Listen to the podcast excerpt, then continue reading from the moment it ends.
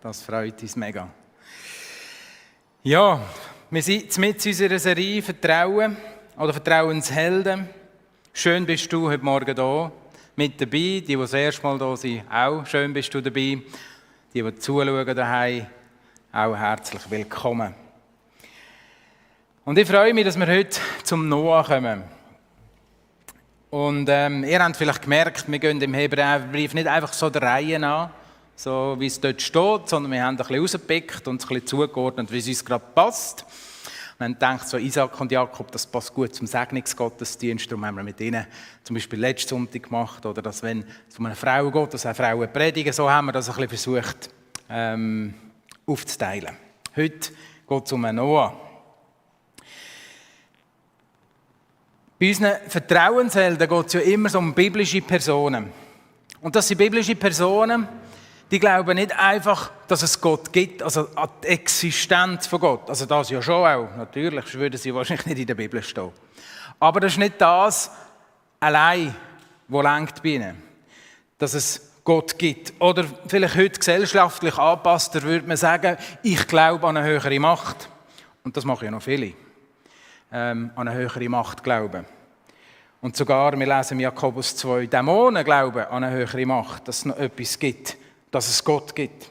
Also die glauben nicht nur an höhere Macht, ich glaube, die wissen schon, wer die Macht ist. Und wenn wir in Hebräer 11 hineingehen, dann zeigt sich aber gut, dass Gott nicht will, dass wir nur an seine Existenz glauben, dass wir denken, ja, es gibt einen Gott, ja klar, gibt es einen Gott, das sagen vielleicht noch viele, es gibt auch die, die sagen, nein, es gibt es nicht. Aber um das geht es nicht dort. Es geht vielmehr darum, wie sieht denn meine Beziehung zu dem Gott, der existiert, aus? Um diese Frage geht es. Dass es ihn gibt, ist logisch. Das, wird, das ist keine Frage. Aber es geht viel tiefer. Wie prägt sich die Beziehung nachher auf mein Leben aus? Was macht das mit mir? Werde ich durch das verwandelt? Hat das eine nachhaltige Auswirkung auf meinen Alltag, auf wie ich denke, wie ich lebe, wie ich rede? Ist das eine lebendige Beziehung, die ich mit Gott pflege, wo, wo Jesus Christus Teil ist, wo der Heilige Geist mich führt, mich prägt? Und die Fassung von meinem Leben oder die Art und Weise von meinem Leben eigentlich aus dem heraus fließt und sichtbar wird auf dieser Welt.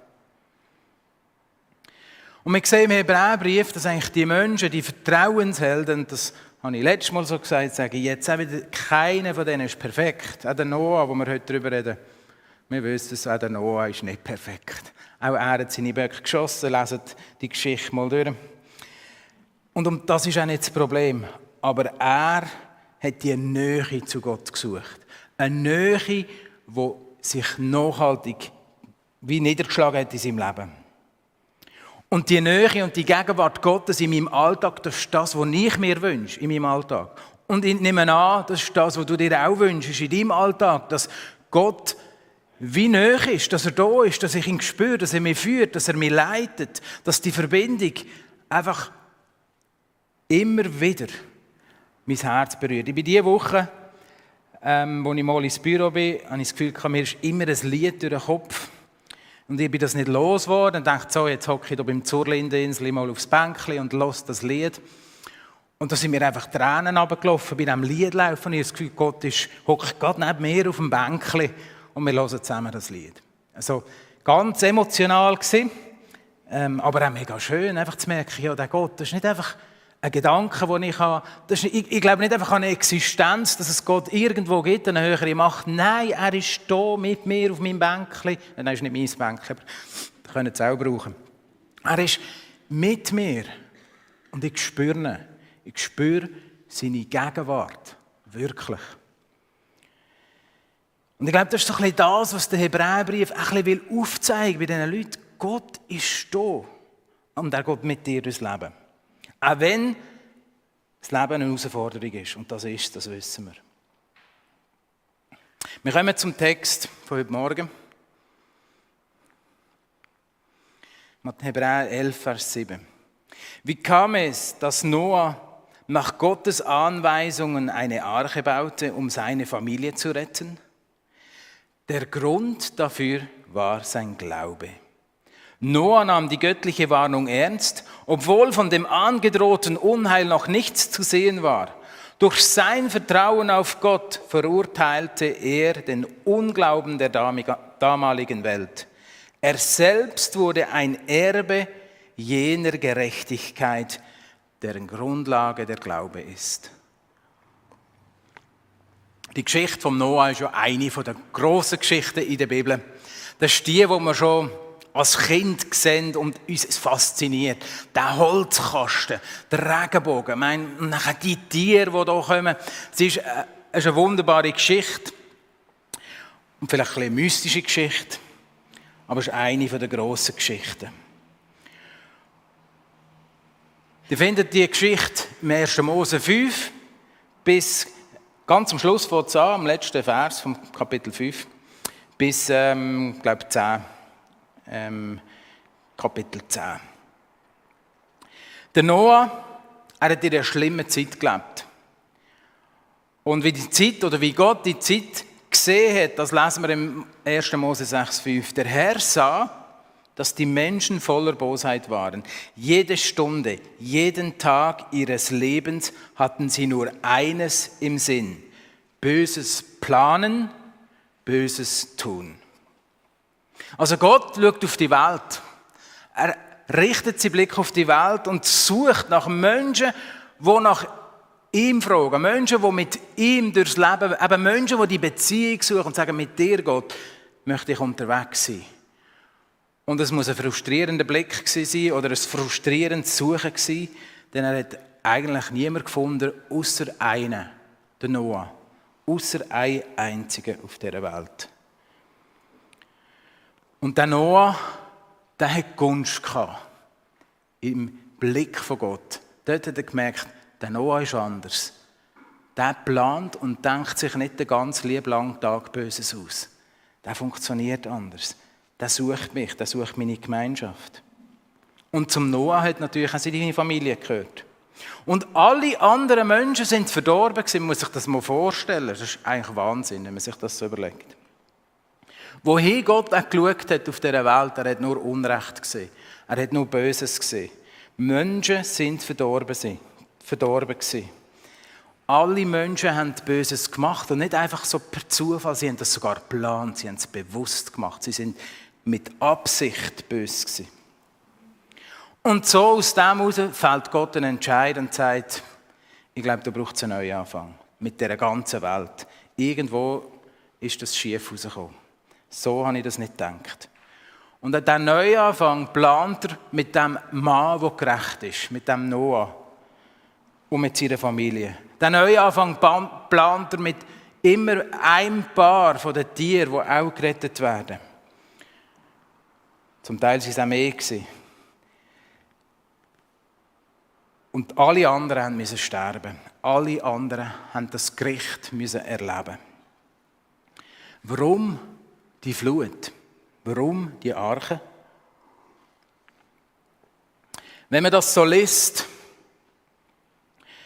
ist einem klar, die Menschheit oder die Welt ist eigentlich wirklich verdorben gewesen, voller Gewalt, voller Bösheit. Und das den ganzen Tag lang.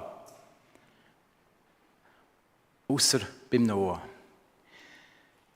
Das Böse ist nicht einfach böse im Sinne von, ja, wir machen etwas schlecht, sondern, wie ich schon gesagt das ist mit Absicht. Die Leute haben das geplant. Die Leute haben ihre Energie, ihre Absicht dort reingesteckt, Böses zu tun. Und all ihre Sinne, sagen wir, alles ihres Schaffen, Wirken, ihre Absichten sind eigentlich böse gewesen. Es sind Menschen, die nichts mehr von Gott haben wollen wissen. Sie haben sich losgelöst von Gott und haben nur ihre ihre bösen Absichten verfolgt. Und so entscheidet Gott auch dort, wir lesen, dass er eigentlich der Geist, der für den Menschen ist, nur noch will begrenzen, dass der Mensch nur noch 120 Jahre alt wird. Dazu mal sind die bis fast 1000 Jahre alt geworden. Und Gott sagt, nein, wir begrenzen das. Das ist viel zu lang, weil wenn ein Mensch den noch so lange Böses in Absicht führt, das kommt nicht gut. Und er hat, Gott hat eine Absicht grundsätzlich. Er möchte ja in Beziehung und in Gemeinschaft mit dem Menschen leben. Er sucht die Beziehung, er sucht den Menschen, er möchte, dass der Mensch sich zu ihm wendet, mit ihm zusammen durchs Leben geht. Aber sie haben nicht gelost. Sie haben nicht auf Gott gelost. Sie haben ihn nicht gesucht. Sie haben sich nicht auf Gott einlassen Das ist ein Teil. Und das andere ist dort die ganz spezielle Geschichte mit den Gottessöhnen. Ich weiß nicht, ob du die so präsent hast. Die Gottessöhne, die, es gibt verschiedene Auslegungen, aber für mich eigentlich so ein bisschen die naheliegendste ist, sind gefallene Engel gewesen, die auf der Erde gelebt haben, sich mit Menschen ähm, vermählt haben und Kinder gezeugt haben. Aus diesen Kindern sind Riesen geworden. Das ist eine ganz Kurzfassung, ihr könnt das gerne mal noch nachlesen.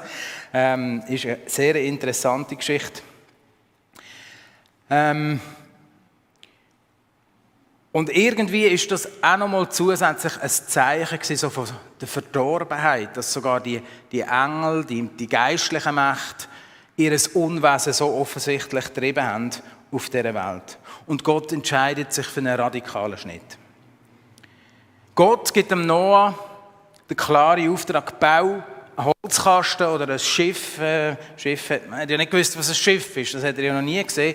Bau das, das Holzding und das soll 150 Meter lang sein, 25 Meter breit, 15 Meter hoch. Also es gibt ganz klare Maß, wie der Kasten soll aussehen. 150 Meter, um sich ein vorstellen, sind etwa anderthalb Fußballfelder lang. Also es ist nicht so eine kleine Schaukel Das ist doch ein rechter Kahn, den er hier bauen muss. Ist ja logisch, wenn man jetzt überlegt, was alles rein muss und drinnen Platz haben. Und wir lesen beim Noah eigentlich nichts anderes, als er macht, was Gott sagt. Also da werden nicht jetzt stundenlang Dialoge geführt, ja Gott, macht jetzt das wirklich Sinn? Und stell dir mal vor, die ganze Arbeit, die ich habe, und der Schweiß und weißt du, wie lange das, das geht, so ein Ding zu bauen? Und ich habe es ja noch nie gemacht. Was ist, wenn es nicht funktioniert? Ich meine, der kann ja absaufen, dann ist der ganze Plan futsch. Also, wir lesen nichts von dem Dialog von Noah. Gut, vielleicht hat es ihn ja gegeben. Ähm, nein, er gehört Gott und er macht. So simpel. Also das ist überhaupt nicht schwierig eigentlich, oder? Ich höre und mache. Das ist das, was die Eltern doch auch so gerne haben bei den Kindern. Sie hören und machen. Dann ist alles gut. Fast alles.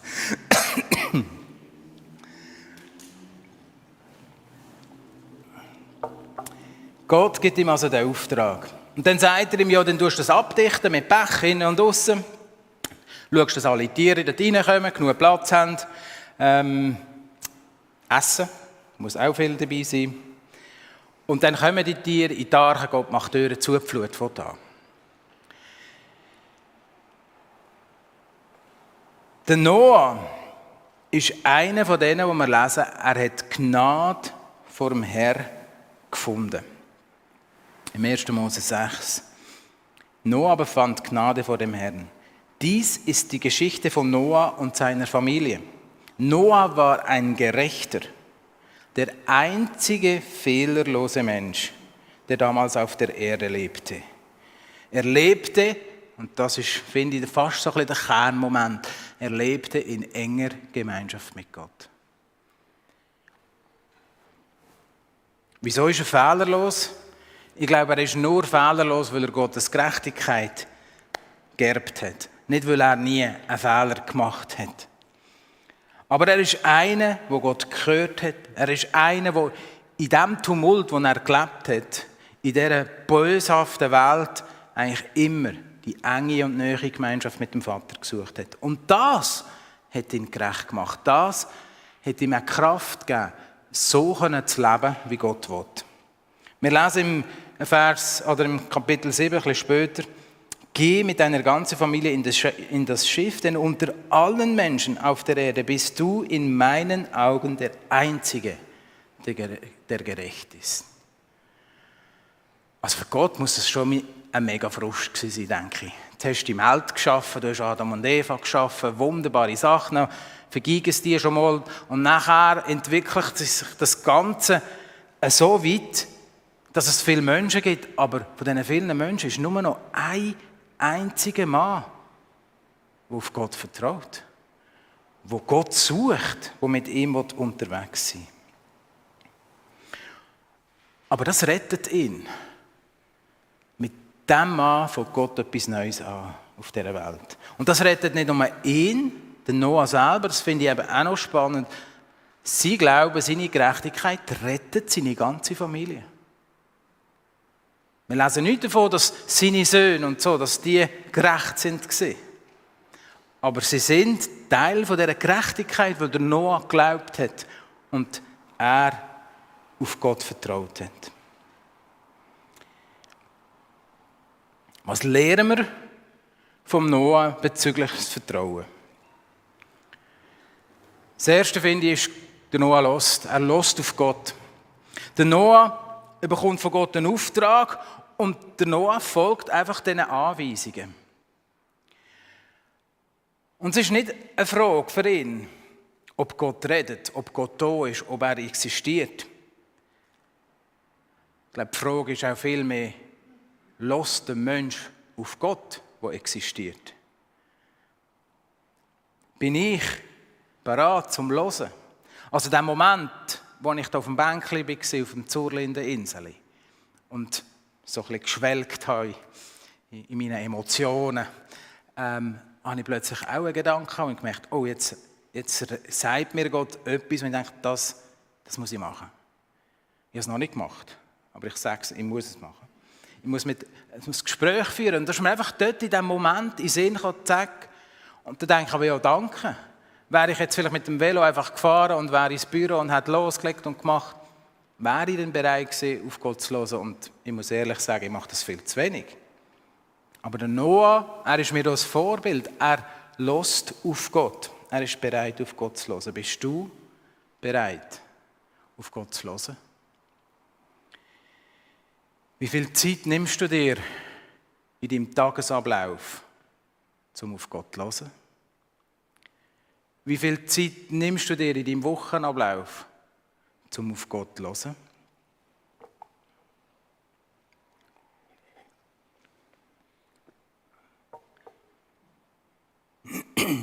Schau, Gott ist auf der Suche nach Menschen, die ihm nachfolgen wollen.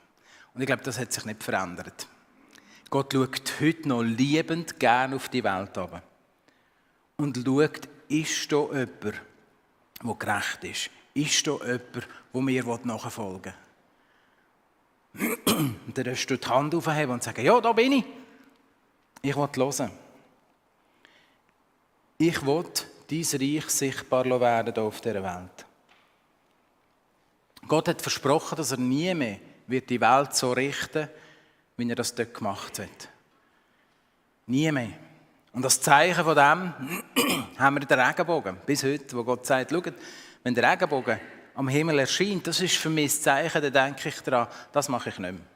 Ich tue nicht mehr die ganze Welt so vernichten, wie ich das dort gemacht habe.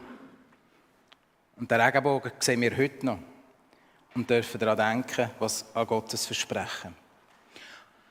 Gott wird also nicht mehr die Welt so richten, aber er ist immer noch auf der Suche nach den Menschen, die sich nach ihm ausrichten wollen. Und mit diesen Menschen will er seinen Weg gehen, seine Absicht sichtbar werden auf dieser Welt, sein Reich, lass sein Reich sein, hier, heute. Und ich glaube, es hat viel mit dem Glauben und Vertrauen zu tun von mir. Glaube ich daran? Vertraue ich Gott, dass er es eben gut meint? Langt es, wenn er weiß, was kommt? Und bin ich bereit, wenn Gott etwas sagt, dann sagen, jawohl, jetzt mache ich halt den Schritt. Auch wenn es irgendwie komisch ist. Für mich komisch, für die nicht dran. Aber ich habe es gehört von dir. Also mache ich es. Der Noah war so ein Verrückter. Das Zweite eben zum Losen ist das Vertrauen von Noah. Ich meine, du musst schon ein bisschen verrückt sein. Jetzt mal erst so mit Gott unterwegs sein in einer Welt, wo du weißt, ich bin der Einzige, der das macht. Aber ich glaube, im Herzen hat er gewusst, das ist das Richtige. Und ich bin ziemlich sicher, die anderen haben es auch gewusst. Aber dann sagt Gott, jetzt mach so einen Kasten, mach so eine, ein, ein Schiff. Und er macht es einfach. Er geht in den Wald. Und ich weiß nicht, wie lange dass er da dran gebäschelt hat. Es gibt verschiedene Thesen. Gott warnt den Noah von etwas, das wird kommen, aber der Noah hat das noch nie gesehen. Er weiß nicht sicher, ob das wird kommen. Gibt es denn die Sintflut? Kann man sich das überhaupt vorstellen? Und wie sieht denn das aus? Der Noah macht. Er hat noch nie Regen gesehen, so, noch nie Wasser, das so unten raufkommt, in, dem, in dieser Art und Weise wie dort. Und vielleicht hat er 100 Jahre an diesem Schiff geschafft. Wir wissen es nicht, vielleicht sind es 20 Jahre gewesen. Aber du bist nicht an so einem Projekt so lange dran, ohne dass du an deinem Auftraggeber völlig vertraust. Das geht nicht auf. Dann hörst du vorher auf, irgendwann schießt deine Axt die Ecke, wenn er überhaupt eine hat. Er glaubt und vertraut darauf, dass das, was ihm Gott gesehen hat, wird passieren, wenn er es noch nicht gesehen hat. Und das Vertrauen ist riesig. Er ist sich, das ist nicht nur so, es könnte sein, ich denke schon, dass es wird. Mal wahrscheinlich, wenn alles gut läuft. Höchstwahrscheinlich, nein. Das ist bombenfest. Das ist, er ist 100% davon überzeugt, Gott hat geredet, es wird kommen, also mache ich. Und es gibt nicht einen Zweifel. Es gibt nicht einen Zweifel. Ich kann mir gut vorstellen, dass zwischen ihm Zweifel gekommen sind bei ihm. Aber anscheinend hat er die überwinden. Er hat weitergebaut und hat die Arche eigentlich vollendet. Es gibt viele Menschen, die wahrscheinlich Gott anklagen wegen dieser Geschichte in der Bibel. Und andere auch. Aber wie kann Gott nur die ganze Menschheit vernichten? Ähm, ist eine schwierige Frage. Und ich weiß, es gibt nicht einfache Antworten. Und vielleicht ist es gleich nicht so schwierig. Aber wenn man sich überlegt, versucht aus der Gottessicht zu schauen, eine Menschheit, die nur Böses im Sinn hat, den ganzen lieblangen Tag und das plant. Ich weiß nicht, wie wir würden handeln, oder? Und der Noah als einzig gerecht baut das Schiff. Die Menschen, die haben das gesehen, wie er baut. Die haben gesehen, der macht etwas. Die haben gewusst, da passiert ja, also doch, irgendetwas ist ja da im Busch, das baut nicht einfach ein Schiff. Und das haben sie nicht nur schnell gesehen, fünf Minuten. Ich meine, die Menschen um ihn herum haben die 100 oder 20 Jahre, die er an diesem Schiff gebaut hat, sie haben das mitbekommen und haben sich einen Kopf gelenkt, was macht euch denn noch? Vielleicht haben sie sogar mitgeholfen, vielleicht hätten sie sogar angestellt, um die Arche zu bauen. Also die Rettung für die Menschen wäre da gewesen, vor ihrer Nase. Aber sie haben Böses geplant. Sie haben sich nicht auf Gott einlassen. Und ich glaube, das ist, hat sich vielleicht gar nicht so fest geändert heute in unserer Gesellschaft, dass eigentlich Jesus ist da. Die Bibel haben wir. Wir können jederzeit in Beziehung mit ihm treten, aber die Frage ist, wollte ich denn das? Wollte ich mich auf ihn einlassen? Nehme ich die Rettung in Anspruch? Der Noah hat gebaut, Stamm für Stamm, Brett für Brett. Und sein Ziel ist eigentlich damit er und vor allem, denke ich, auch seine Familie kann gerettet werden von dieser Flut. Und glaube nicht, dass das einfach war für einen Noah. Ich glaube, das war mega schwierig. Entschuldigung. Du baust so etwas. Du weißt, ich habe Gott gehört. Und alle, die da zuschauen, denken, der spinnt. Der hat doch einen der Waffeln. Das kann ja nicht sein. Also wie kannst du nur? Du bist, du bist total rausgedrückt aus dieser ganzen Gesellschaft. Keiner kann verstehen, was du machst. Wahrscheinlich nicht einmal die Familie. Aber er hebt fest am Wort von Gott. Er vertraut Gott trotz all dem. Weil er weiß, zuallererst bist du. Zuallererst vertraue ich auf dich. Und wenn du sagst, ich soll es machen, dann mache ich es.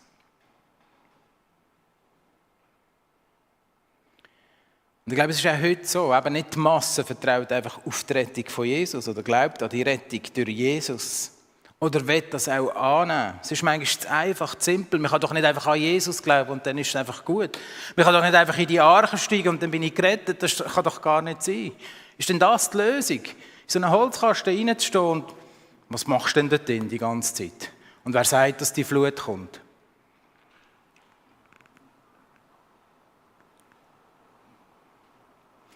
Ich weiß nicht, wie es bei dir aussieht, daheim oder in deinem Herzen. Ob du die Rettung von Jesus wie angenommen hast, in deinem Herz, in Anspruch genommen hast oder nicht. Und wenn du es nicht gemacht hast, möchte ich dir einfach empfehlen, lass dich auf ihn ein. Such ihn. Such die Begegnung. Sie ist da, er ist da und er wartet auf dich und er freut sich mega auf dich. Aber warte nicht. Und du kannst mit Jesus reden, so wie du mit einem anderen Menschen redest. Du kannst die Bibel nehmen und lesen, da steht so viel Gutes drin. Du kannst mit jemandem reden, der diesen Entscheid vielleicht mal getroffen hat, wo du weißt, ah, der ist mit Gott unterwegs, wie wir das machen sollen. Es gibt verschiedene Möglichkeiten. Aber schau nicht einfach nur die Archen an und denk, ja, das ist eine komische Sache. Sie ist auch ein Mahnmal. Ich finde, die Arche ist ein wunderbares Bild, auch für die Rettung durch den Glauben, weil der Noah ist angewiesen worden, dass die Arche mit Pech zu bestreichen, innen und außen. Und auf Hebräisch hat das Wort Pech die gleiche Wurzel wie Versöhnung. Also das Schiff, das Pech, das hebt das Wasser davon ab, Gericht zu vollbringen in diesem Schiff. Oder? Und so ist Versöhnung. Und das ist das, was Jesus für uns macht. Er hebt das Gericht davon ab, dass wir verurteilt werden. Nicht, weil wir besser sind wegen dem. Nicht, weil wir keine Fehler machen. Das ist es nicht. Aber er stellt sich eigentlich wie das Pech schützend vor uns und sagt, der gehört zu mir oder die gehört zu mir. Die sind geschützt. Die sind unter meinen Fittichen. Die sind Teil von meiner Familie. Die sind Teil von meinem Reich. Für die stehe ich ein. Und ich wünsche mir so fest, dass du zu denen gehören darfst. Ich wünsche mir so fest, dass ja, jeder Mensch eigentlich zu denen gehören darf.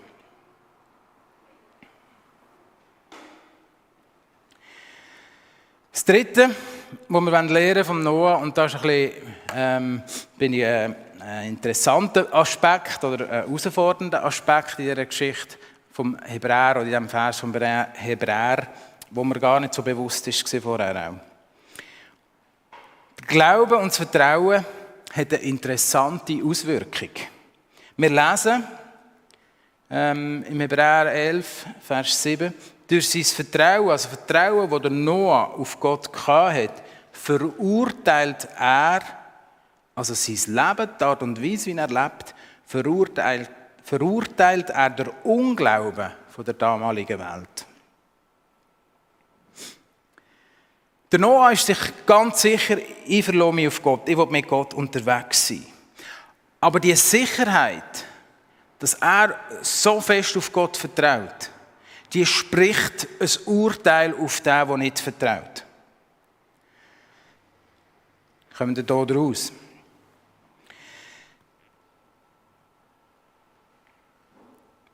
Der Noah und sein Glauben, der wirkt sich eigentlich automatisch wie ein Urteil auf die anderen aus, die nicht glauben.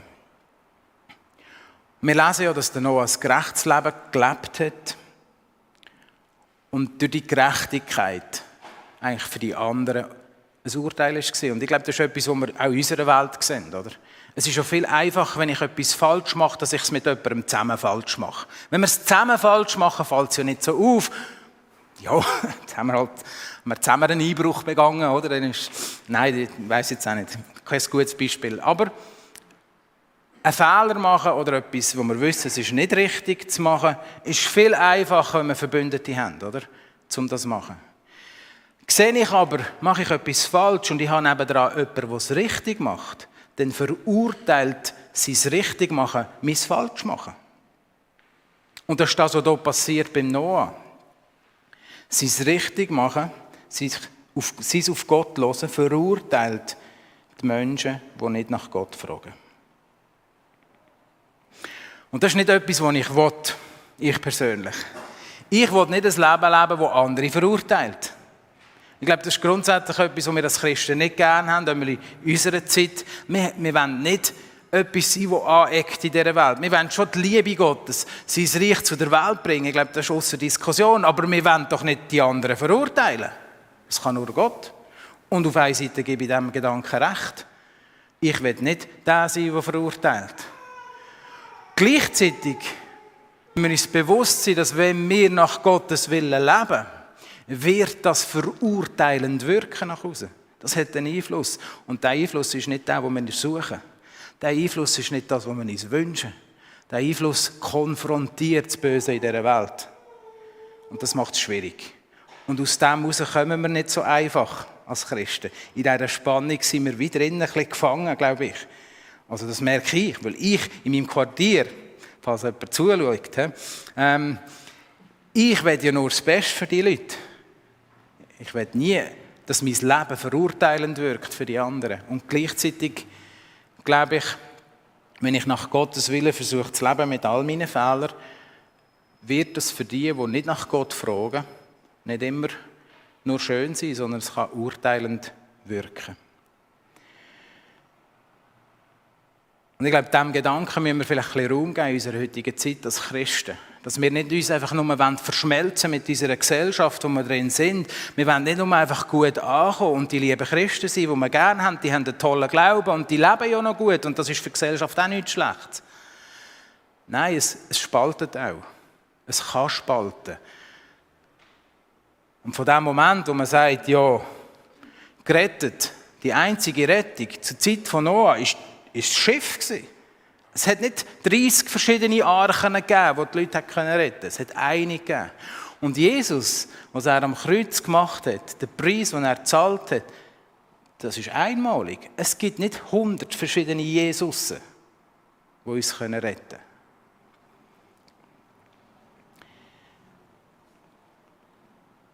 Und das ist etwas, was uns wie eine herausfordernde Situation bringt als Christ in dieser Welt. Und ich glaube, also ich es nicht gern. Und ich suche es nicht. Und gleich ist es da. Und muss mir vielleicht noch mehr bewusst werden, was rettet denn mein Leben in dieser Welt? Und was macht das mit mir?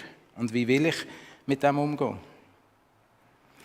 Und für den, der nicht glauben will, ist dann ein Leben von einem, der glaubt, wie ein Urteil. Also unser Leben hat eine Brisanz. Unser Leben hat eine Schärfe. Die Bibel würde sagen, unser Leben ist Salz und Licht. Salz brennt in der Wunde. Licht bringt ins Dunkle, bringt Sachen auf, die im Dunkeln liegen. Das ist eine Tatsache. Dem können wir uns nicht entfliehen. Aber wenn das Part ist mit der Liebe von Gott, und nicht mit einer verurteilenden Haltung, dann glaube ich, ist auch dort drin immer das Ziel, dass die Liebe Gottes den Menschen erreicht durch das. Dass unsere Leben können reden zu den Menschen, damit sie ein Teil werden von dieser Liebe Gottes, dass sie die Zusage Gottes selber können erleben und in Anspruch nehmen. Damit sie auch können Teil sein von dieser Familie, die schlussendlich in diesem Schiff hockt. Zum Schluss nochmal so ein bisschen zur Wiederholung. Der Noah war einer, der auf Gott gelost hat. Er ist einer, der Gott ernst genommen der die Gemeinschaft gesucht hat mit ihm und versucht zu hören und zu machen. Und ich weiß, auch das ist nicht immer so einfach. Aber ich glaube, je mehr wir seine Nähe und seine Gemeinschaft suchen, werden wir das erleben. Da bin ich 100% davon überzeugt. Er war einer, der Gott vertraut hat. Wenn Gott redet, dann hat er gesagt, dann mache ich es. Ich mache es einfach. Ich mache es. Und ich überlege mir gar nicht zu fest, was das für Konsequenzen hat, wenn Gott redet. Und das Dritte, am Noah sein Leben ist, ich habe dann geschrieben, ein stilles Urteil in dieser Welt. Das ist etwas, wo wir uns vielleicht auch wieder bewusst werden müssen. Was bedeutet das in meinem Umfeld, wo ich bin? Und das Schöne, so als Schluss dort steht nach dem Hebräerbrief, dass durch das eigentlich der Noah der Erbe von, seiner, von der Gerechtigkeit Gottes geworden ist. Er hat Gerechtigkeit Gottes geerbt. Und das ist das, wo wir können sagen, das ist, das ist wie das, was ihn durchgetragen hat. Das hat ihn schlussendlich zu Gott geführt und bei Gott behalten. Und die Gerechtigkeit, dass wir dürfen wissen, wir sind gerecht in den Augen vor Gott. Wenn Gott dich anschaut, sagt, du bist gerecht, weil da einer ist, der Preis oder das Gericht durch sein Pech, durch die Versöhnung von dir fernhaltet, bist du gerecht und so schaut dich Gott an. Und das darfst du immer wieder auch für dich in Anspruch nehmen deinem Alltag. Ich werde noch beten. Und dann werden wir nachher in die Anbetung gehen, Gott ehren mit Liedern. Antonio und Daniela werden beten, auch hinten, für dich, wenn du ein Anliegen hast, sei es Krankheit oder jemand, den du kennst, wo du froh hast, mit würde, jemand würde mit dir zusammen für jemanden beten. Oder wenn du ganz neu so einen Schritt machen willst und sagen, ich möchte neu auf Gott los oder ich möchte neu lernen, ihm zu vertrauen oder ich möchte neu lernen, die Schritte zu machen, wenn ich etwas höre. Oder was bedeutet es denn, wenn mein Leben ein Urteil ist? Ähm, lass dich segnen. Du kannst hier wie Gottes Kraft, gerade für die nächsten Tage, wie, ähm, soll ich das sagen, wie, ja, wie eine, wie ein Kübel, wo man ausgießt und sagt, du kannst noch mal eine Ladung Kraft oder Energie gerade für das zu haben. Sagen ist so etwas Reichhaltiges. Nimm es in Anspruch. Jesus, wir danken dir für die Geschichte von Noah. Und ich staune ab, ab, ab ihm, wie er einfach das, hundertprozentige Vertrauen einfach hat in dich. Du siehst in meinem Leben dort, wo ich nicht vertraue. Du siehst dort, wo ich einfach das Gefühl habe, ich mache es selber. Das kommt schon gut. Du siehst die Momente, wo ich denke, ja, ich zweifle einfach und habe vielleicht gar nicht den Glauben, was es bräuchte. Und so bitte ich, dass du mit deiner Gerechtigkeit in mein Leben kommst und ich bitte, dass du mit deiner Gerechtigkeit in unsere alle Leben hineinkommst. Dass wir dürfen lernen, auf dich zu hören, dass wir dürfen das Vertrauen ganz neu dürfen gestärkt werden und auf ein Fundament stehen, das verhebt. Und wir wissen, auf dich ist Verlass. Und das verheißest du durch die ganze Bibel durch, auf dich ist Verlass. Du lässt uns nicht hängen. Deine Gerechtigkeit, die schützt uns vor allem Übel. Und wir dürfen in Ewigkeit Teil von deiner Familie sein. Was für ein Vorrecht. Und so bitte ich, dass du mit uns kommst, jetzt in die Anbetungs- und Gebetszeit, Worshipzeit. Wir wollen dich singen. Wir wollen dir ehren, dich ehren durch Lieder.